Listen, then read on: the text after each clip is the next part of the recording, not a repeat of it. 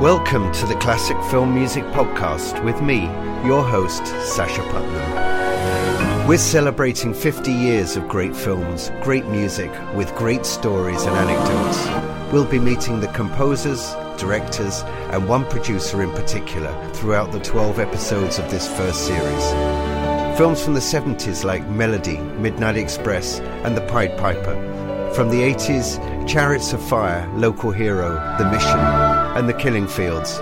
And films from the 90s, Memphis Belle and The Confessional. Join us for the inside track on movies, music, and more from the creators themselves. See you for episode one with my version of The First of May by the Bee Gees, which featured in the film Melody and the birth of a film music dynasty. Don't forget to find us, like us, and subscribe to us wherever you get your podcasts. Until then, stay safe and stay well.